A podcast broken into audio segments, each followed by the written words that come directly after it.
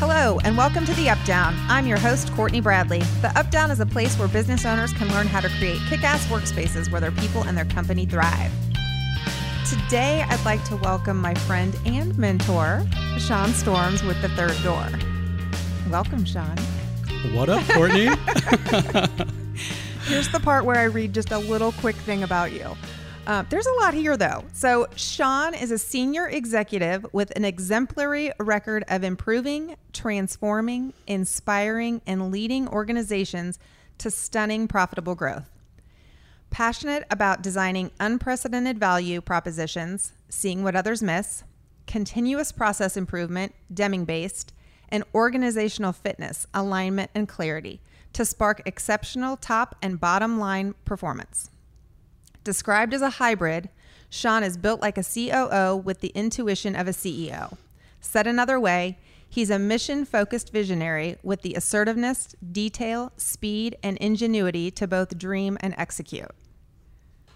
That's pretty intense. and what does it all mean, right? this I, I had a note on here. I'm like, wow, that's a lot to unpack. Um, however, I can personally vouch for all of that all it means is you know you, if you're a, around long enough you figure some things out. Yes. So um, that's going to be a lot to live up to during this podcast. So uh, i'm um, up to the challenge. excellent. Well so why don't you give our listeners a brief rundown of your background and um, kind of got how you got started down this path so it's interesting. I started at Yellow Freight System, which is now YRC Worldwide. For for Kansas City listeners, you know that's a 70, 80 year old company. Everybody knows it. But I was on the uh, in the northeastern part of the country and started there straight out of college. And eventually, the way the career pathing works at that company is you come up through operations, eventually you get into sales, and then branch management, and then it all starts to happen. So I had this operational background, and when I got into sales, I wasn't one of these natural salespeople who walked into a room, high charisma, lit it up, you know, and people just turned their money over to you. So it, it was a bit of a struggle, but I took the operational know-how over time, not only at Yellow, being a Fortune 500 company, but Grainger also, which is a six billion dollar, you know, international tiny little company, exactly, industrial supply company. And what I found out over time that as we'll get into these three components to try to keep this somewhat simple, is that what I learned on the operational side really applied on the sales side, not the way that sales trainers teach it, not the way that marketing people teach it. It was really looking at business development in, in a very unique way. And so in each place that I went, business grew through the roof. I mean, in those previous 15 years, I think it was 250 million is what we drove in new business. Um, you know, for those of you who can't do math, that's a quarter of a billion dollars. and don't get me wrong, I give a ton of credit to the teams that we put together, but it was the framework, it was the methodology uh, in terms of how it worked. And so I took that through my career and had a lot of fun in the corporate world. And then for a decade, um, save for a two year stint as the CE- COO of a distribution company where we had the same results. You know, we grew profitability by 1,200%, grew t- uh, top line revenue almost 20%. Um, it worked there too. So it just worked. So, yeah, we've had the third door now for uh, a little more than a decade. Uh, but that's my background. It was corporate America, always brought in to fix something because right. that's how it works, right? Somebody gets demoted or fired and they bring in somebody new to try to fix it. Um, and it was trying out this new way of doing things. That's nice. And we met 10, a little over 10 years ago. Yeah. Yes. So, listeners, uh, when I first started the company that I own, which was then named Square One Interiors, um, we, I, I wanted some help and I wanted to make sure that I was on the right path. I had never owned a business before. So I went through, a, was it a day, couple days seminar?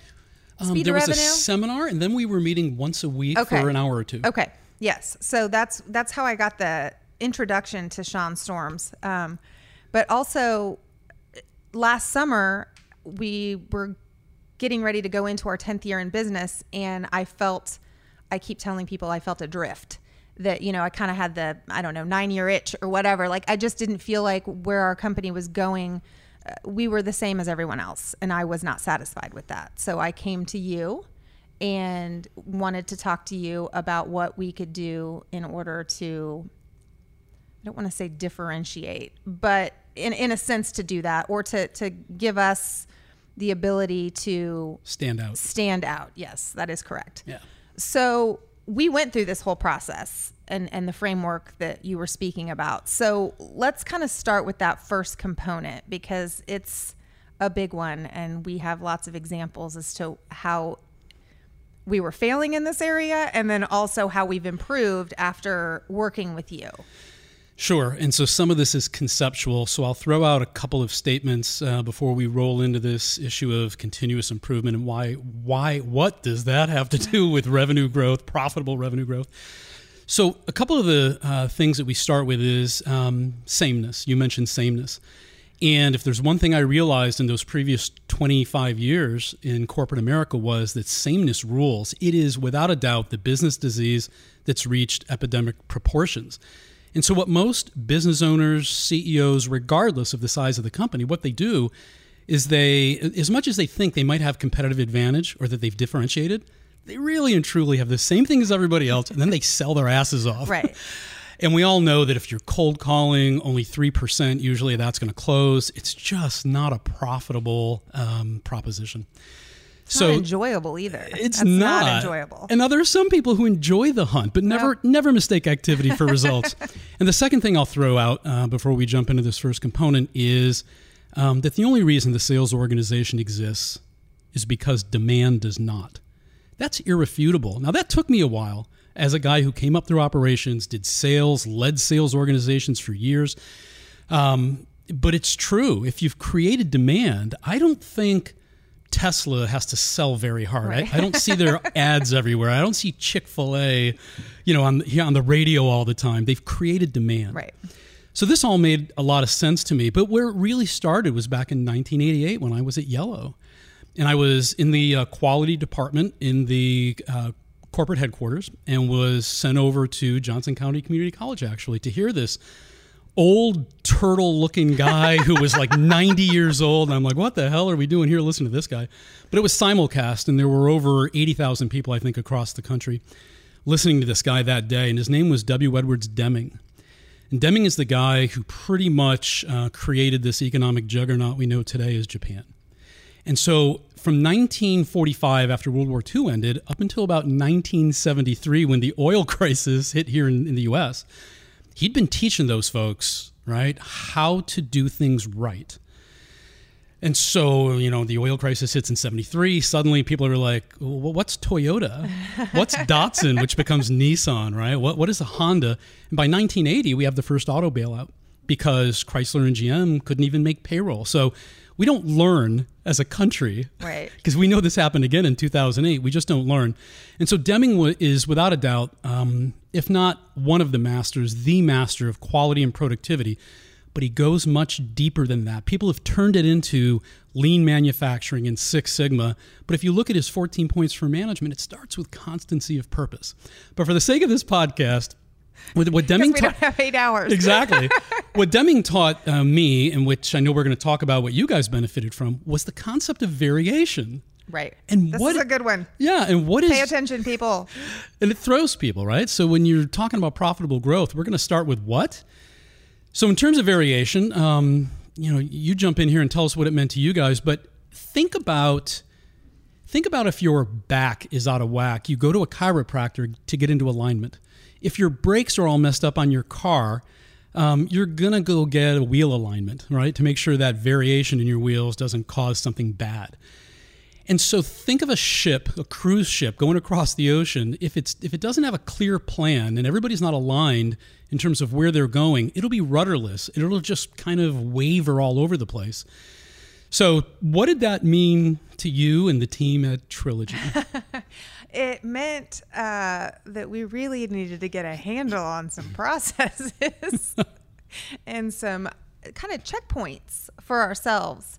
And it really highlighted a significant number of areas where we could improve. And then that in turn would improve, you know, revenue and bottom line. Without a doubt. So, how could reducing variation, the bottom line one is a little self explanatory. You might want to talk a little about waste and rework. Oh, waste and rework. Yes, I love the waste and rework diagram. So, what we used to do is work kind of like everyone else. People would come to us with a project, we jump all over it, and we would submit a final, you know, deliverable, and there may be installation issues at the end and we'd have to kind of rework that and we'd have time and money invested in getting those things fixed. Uh, the client was a little bit frustrated maybe because they just you know expect to be able to walk in their space and go to work and sometimes that wasn't happening. And so that was you know variation from many different factors that was causing us to have that waste and rework and so most that's a great explanation by the way. And so most companies don't realize, especially leadership, that anywhere from 25 to 35% of annual top line revenue for those of you listening, think of that number whatever you did in 2018, what you're going to do in 2019, the 25 to 35% of top line revenue is often lost in waste and rework. So if you could take that money and reduce it even by 10% and add that to the bottom line. So now speak a little to the audience of what happens to like let's get to this revenue growth piece again. As you constantly improve the process, what do customers feel? Happy and delighted and they feel a well-oiled machine has taken care of them. so you start to create demand right. because their needs are met faster and better and more frequently and consistently. So in lieu of trying to draw the process diagram, right we should have done this on video. What were we thinking? so what happens is, right, as we continuously improve the process, things get better, variation goes down, costs get reduced, profits go up. But the beauty of it is the customer gets more positive outcomes and and you get more business. Right. it's a beautiful thing and it's simple, but is it easy to execute? It it yes and no. on some levels we're still we're always improving that's i love the term continuous process improvement because it is something that you're continually working on and and seeing how you can get better sure every every project and you know before we move on to the second one, um, I've spoken to groups, hundreds of salespeople, let's say, who work for one company, and certainly their leadership's in the room. And I'll say, okay, last year, what was your number one objection that you received from customers? And almost every time in unison, hundreds of people will say, pricing. and I'll say, so why do you wait till the end of the process? Right. right. Why not lead off with it? Why not disarm that thing? So process is not just operations. No. It's everywhere. No. It's it's where you begin that journey with the client or whoever you're working with. So, with that as kind of the first component of mm-hmm. these three components, that's what hit me when I saw Deming in '88. I said, "Oh my gosh, everything start, everything has a beginning and an end." Excuse me. And then what you're trying to do is improve it. Right. So now, you know, the sales career continues, and now I'm leading. You know, I'm either the CEO, COO, VP of sales, whatever. And usually, when I'm coming into these companies, they've already got a contract with some sales training firm.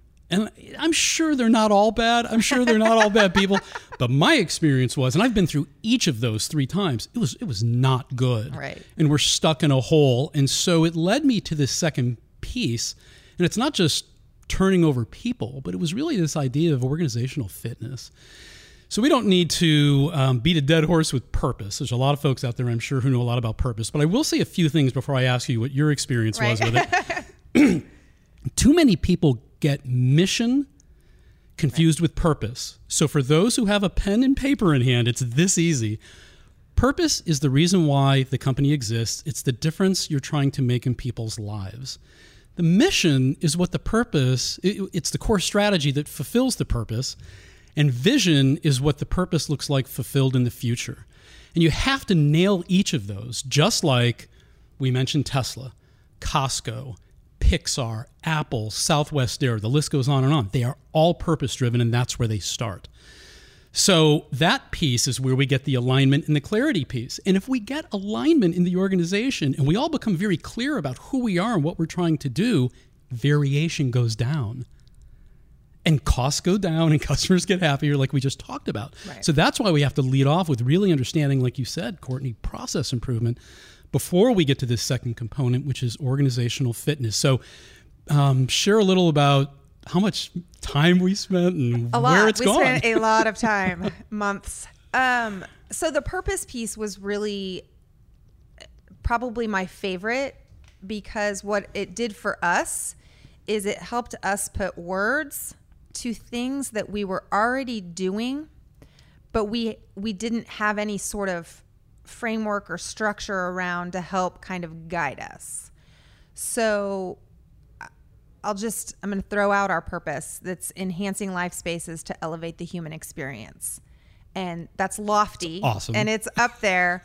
Um, but but what it means for us is that we determined that our purpose as an organization is to create amazing kick-ass workspaces where employees want to show up every day they're thriving they're inspired to do extraordinary work um, and, and that if we can do that then then we're fulfilling our purpose so to be able to nail that down in those words and to be able to use that as our guide for all the decision making. Now I'm not saying it's always easy. It's Sure. still, you know, it's still a couple of years of bad habits ahead of that and you know, so we're still always working on that, but to have that ultimately as as that kind of true north is I there I can't even put a price on it.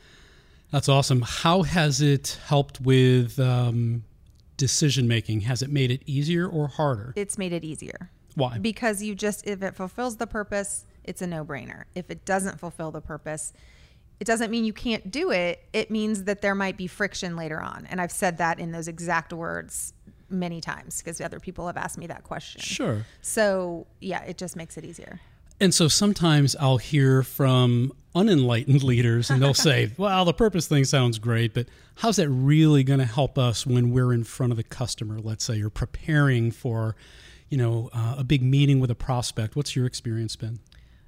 it helps me be a little uh, i don't want to say tough love but it helps me explain a little bit better why i can't be part of a bid process maybe like i can't offer my best work to you and my best self to you if we're in a bid situation where i don't get to learn the things i need to learn about the end user and the client.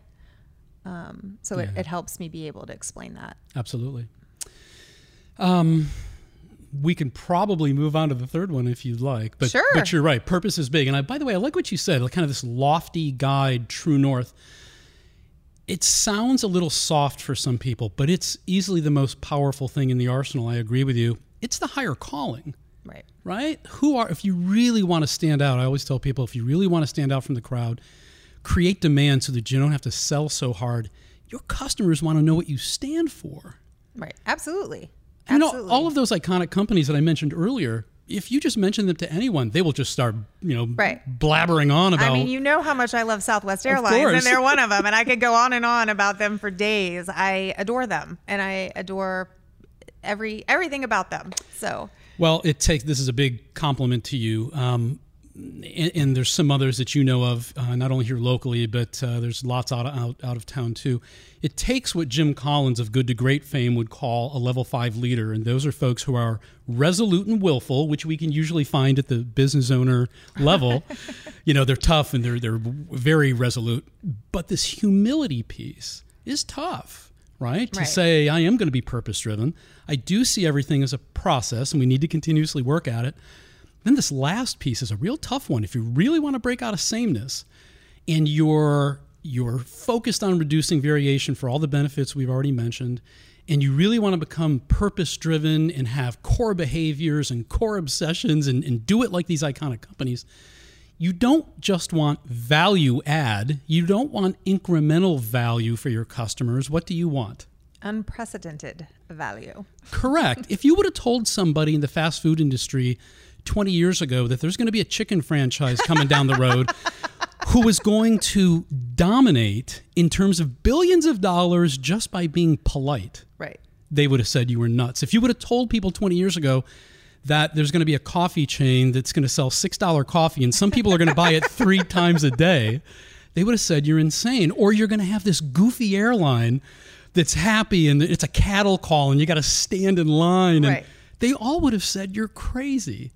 And yet, it's not the spoken need that we're looking for. It's the unspoken. So, talk to this issue of unprecedented value and how it related to your purpose. What's your journey been? It's been self discovery. it's been, you know, discovering things about, again, kind of the things that we were already doing on some some things. I mean, some things we've added, but some things that we were doing that we weren't necessarily highlighting. Um, you know, I we talked a lot in our journey together about how we don't hide, we show up. And and that is something that for you listeners, we're on our installs every time. Um, we are, are there to work through any issues that come up because sometimes they do. Uh, our our goal is to deliver flawless projects, and so we have to be there in order to make that happen. And we were always doing that, but it wasn't anything that we talked about. It just that's that's just who we were, and so the kind of unprecedented value piece kind of helped us see that that's a value that we're doing that I don't know that other people necessarily are. That's a great point. You know, every time I work with a client, there's this aha moment that I have. And the aha moment for you guys was when you just blurted out almost in unison, "We we don't hide, we show up." and I remember going, "Oh my gosh, that's just beautiful. That's what it's all about." Um, and so again, for the audience, I'm I, you tell me, but I doubt Courtney that in 10 years customers would say, "Okay, uh, thanks for showing up today. Uh, we'd like to do business with you, but you need to know the number one thing we're looking for is we want people who don't hide, they show up. I doubt they were saying No, that. no, no, no one ever said that. So it's the unspoken need. I just, I, I know that people appreciate it because I have heard after the fact, or I've heard people go through other situations where they're like, oh, well, this came in and it wasn't what we expected, or there was some sort of field modification and the furniture wasn't going to fit and we didn't know what to do, but we couldn't find our rep. Yeah, no thanks. Ouch. and and some of the other things that you guys uh, had talked about and what you have done really well, of course. There's a lot of choices out there for office furniture, commercial yes. office Oh, furniture. yes. Lots of choices. And when um, when you hit on this idea of creating kick-ass workplaces, the focus shifted a bit. Not a lot, because you guys were always customer focused, of course. But talk a little bit about how you started thinking about them, the customer, and their people and their workplace, and how you can impact it and their culture. Well, yeah. So going through the whole unprecedented value piece is we started to really look at what beyond just selling desks and chairs, what do we want to do? And that was to help impact the Fab Five, which we developed with you, um, which was the culture and the engagement piece, uh, wellness, retention, and recruiting, and then innovation. So Can I jump in? Yeah. Retention. Think about that. Do you think, and there may be, I, I don't want to assume too much, but I know some of your competitors, um, and I know some others outside of town. Uh, do you think that when they first get in front of a prospect, when you're early in the process, the sales process, do you think that the first thing that comes up is, uh, Mr. Customer, could you please share with me what your uh, employee churn is over the past few years? Or what is your retention? I, I don't think so. I can't obviously speak for anyone else, but I don't think so because before I went through this whole process with you, I didn't think to ask those questions. And so, how do you think the customer feels from what you've seen when you start asking them about their key performance indicators? Different. It feels different. Do you think they think that maybe you care more about what they're trying to accomplish versus selling them furniture? Yes. sometimes I think they get annoyed because I think it's so different sometimes that that we say, hey, they'll come to us and say, hey, we have this furniture project, and we're just like, okay, that's great, but we don't want to talk about the furniture first. Sure. And they're like, what? S- So, all of this was supposed to be around um, profitable growth, but demand creation. right. Any stories about anybody who maybe has called you up, contacted you out of the blue that maybe you weren't prospecting hard on? Um, yes, I, I, have had, I had a person call me and be like, everyone keeps telling me about you. Your name has come up so many times recently that I, we have to meet. And we're going to install that project in October. Oh my gosh. How cool is that? yeah. So it's exciting. It's exciting. But, um, so can you, uh, do you think we got on, touched on everything? on those three things? Absolutely. So, can you talk about your framework, sure. your uh, eight step framework? So, we go back to process. And all those years that I had under my belt, not only at the front end of my career with operations, but the bulk of it for over three decades was not only leading companies, but leading sales organizations. Because because I'm a hybrid and I do have all that experience, you have no operation to manage if you don't have revenue. Right, right. So at the right, so at very the, good point. at the front end of the process was how do we drive more profitable revenue?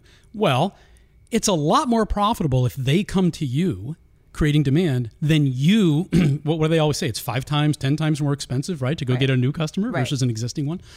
Trust me when I tell you, when they call you, it's a beautiful thing. The entire dialogue changes. So the framework came about because of all of that. I knew there had to be, I didn't have the answer, but I knew there was a better way than the way I'd been doing it. Because you know what it's like. It's 10, 12 hour days and it's horrible. Yes. And, and I, to be fair, uh, you know, the, your audience deserves what you and I call new truths. Right. Right? When you're truly um, looking at unprecedented value and the unspoken need, you've got to go find these new truths, these new insights that are out there. And what I found was that most salespeople suck. I've been through. I went through hundreds of them, and, and I think we were pretty good coaches and mentors and training. And unlike some companies, we I think we did a great job of that. But only so many stuck, and so many did well. So it became apparent to me to look at this in terms of Deming and process improvement. And it's like, wait a minute, if we just kind of minimize this whole impact of having to sell so hard, um, and we just go create demand, which is component three on this podcast. Mm-hmm that we could just find facilitators. We could find people who were really customer focused. And so the process literally is start with purpose, right? So that we're organizationally aligned. Everybody understands why we're here and where we're going, and we're clear, and that reduces variation. Well, that changes the whole conversation around the ideal client. Right, right. Who are we looking for? Say one more time, if you would, your your purpose statement. It's enhancing life spaces to elevate the human experience. It's just it sings to me. It's, it's just amazing, right? And that's not something, ah. right? That's not something we're gonna stick on a billboard, you know, out on the middle of the highway. But it guides you, and it also guides you in terms of who you want to do business with. I'm going to assume that the one you're about to install in October, the people who came to you, I'm going to assume they were a pretty good fit. Yes. Right. But in the past, I'll speak for myself to let you off the hook. You chase business because you're looking for business. And then they become a nightmare. These are business partners. So right. quickly everybody out there has a nightmare client. Yes. so this helps in nightmare. All right, do nightmare clients increase or decrease variation? They increase variation and there go your costs, there go your yeah. profits, so on and so forth. So um, yeah, you become organizationally fit, number one. Number two, it helps figure out the ideal client. We get into unprecedented value. Once we figure out that unprecedented value proposition um, to create kick ass workplaces in your case and to help these folks achieve culturally and those specific key performance indicators like retention, um, that's a bit new to them because it feels good. Maybe they can't articulate it, right? But they know that feels really good, like you're in it to help them, right? Right, and not just sell them stuff. So, and I know you guys well enough. You, you hold yourselves accountable after that, right? Well, you know, from there we customer confirm all of it, right? Because you can't just rush out with some new idea. You have to customer confirm it a bit. Um, when we get into the marketing piece, talk about that just briefly, because marketing changes. You know, I'll throw out one thing and then you throw out what you want, but marketing is all about care. It's the greatest marketing strategy ever devised, giving credit to Seth Godin, who a lot of people probably have heard of. I read that a decade ago, probably, is that you care about people. But how would you define marketing of Trilogy today versus maybe marketing the company five years ago? We are providing information that is of value and education to our clients. To our clients. Uh huh. Podcast. Podcast, yes, yes. Um, this podcast was born of that. Um, You're- because we wanted to be able to share stories of others who are leading the pack in those fi- five things that we talked about. And, you know, I feel like what you do and the reason why you're on this podcast is because you can impact all of those areas through what you do. Uh, thank you. You're and so, marketing's not a department. I don't believe that marketing's a department. I'm watching TV yesterday, Courtney, and a Chick-fil-A commercial is on. Right? S- you think they ever showed chicken? no, they showed people. it's all about the people. They showed this guy, some uh, guy running the drive-through in South Carolina, who had recognized this mom and and 14-year-old son, and he overheard them talking about he didn't know how to tie a tie, and I think that she was a widower, so dad wasn't around. The Chick-fil-A guy said, "I'll show you how to tie it." So they come in the next day with a tie. You know what I mean? Who are you at That's your core? definitely unprecedented. It value. is unprecedented. so it all shows up. You know, marketing truly is, and I think you just said this, it's who you are. It's it's reflected in everything you do. The perfect project yes. is marketing, Yes. right? Um, you've got to be the most active person on LinkedIn I've ever seen in my life. Not that that's unprecedented, but the things you're putting out there is not pushing furniture and features and benefits. What what are the what's the focus of Uh, Well, again, we talk about the Fab Five, and we talk about ways to help improve those areas. Uh, culture, wellness is a big one, you know, and then we try to live those things in our organization as well. And what's happened to your circle? I'm just curious. The circle of people that you've met and that you tend to gravitate toward now. I would say it has become much more aligned with who we are and what we are. Mm-hmm. Would be the best way to put that. So if we come full circle as we begin to wrap this up and you think about you know the the only reason the, the, the sales organization exists is because demand does not um, i think you guys have done a great job of that now to be clear that doesn't mean that you know as soon as you finish this process right that the phone's going to ring Oh, off the yeah, no. hook it doesn't No, no, mean that it's it's a slow burn Right. but it's got legs and it's going to be there forever Well, and it just it feels better to me. You know, Sure. I like I said, it was ten years and or this time last year, so it was nine years. But it it just I was not. I don't want to say burnt out because it wasn't that. It just I didn't. I didn't love who we were because there was nothing that we could get behind and be excited about. It was that we again mm-hmm. we were the same as everybody else out there. And so this gave us those legs and it I am as excited now as when I started the company. that's awesome So, well, we've come to that part where I get to get one up and one down from you. Okay. So I need a What does that business. I need a business up. Well, we are called the up down. So um, I need a business up and a business down.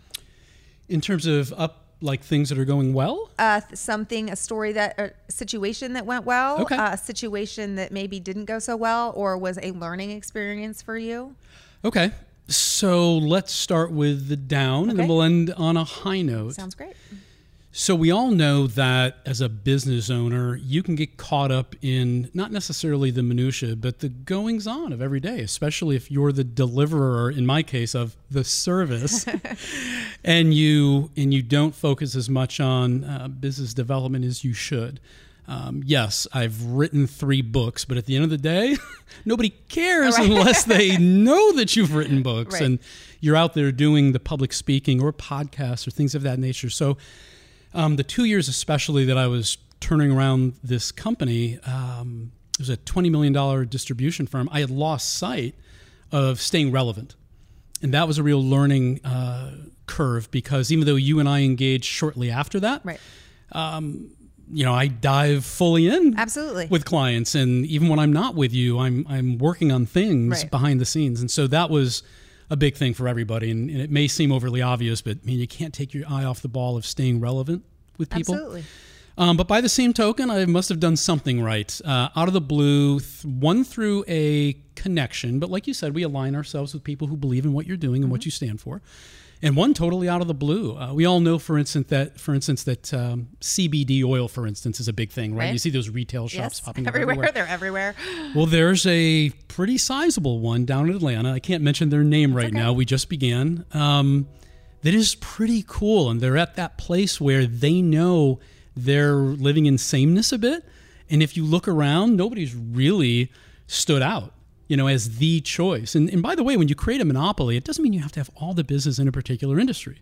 You just have to have all, most of the business with those who align with your belief system, with, with your purpose. And so, yeah, a couple of uh, new clients out of the blue, That's which exciting. was yeah, Those are always the best kind. they are the best kind. And so we're having a blast. Um, and you know, the industry doesn't matter to me. You could just this process we've talked about now for half an hour. Yeah. it applies to any industry. Absolutely. And so, yeah, that's that's the big up. So we're we're kind of happy right Well, now. Well, congratulations. Thank you. So, if people would like to get a hold of you, what's the best way? So there's two ways. Um, I would ask them first. You could just Google me. You know, it sounds a little um, like a little I've got hubris or something, but you can just Google me, right? And Sean they always butcher, so it's S E A N. It's you the. Irish spelling. Uh, Stormes S T O R M E S. So if you just go to SeanStormes.com, everything is there. Okay. Or just email me at Sean at thethirddoor.com. Uh, or as I said, Google me. LinkedIn. There's um, so many ways to get in touch with me. Uh, but yeah, I, It's I en- 2019. It People can track down anybody if they really want to. Believe me, I know. Um, so I'm out there. I've Yeah. got a pretty strong digital footprint, but it's fun. I love hearing people's stories, even if they, uh, you know, they don't have a bona fide opportunity. Right. I just he- like hearing about what they're doing, and you know me, I give out as much free information as I can. Absolutely. Absolutely. Well, thank you. Thank you. as this was fun. both my friend and my mentor for coming on and sharing what you do so that our listeners can you know implement maybe a few of those little things or engage with you. And um, no i appreciate it. You're very welcome. I'm so proud of what you guys have done. oh thank you. All right. Did you like today's topic? Like share and subscribe. Do you know of a business that is killing it in their workplace? Send us an email to podcast at trilogy.life thank you for listening. Until next time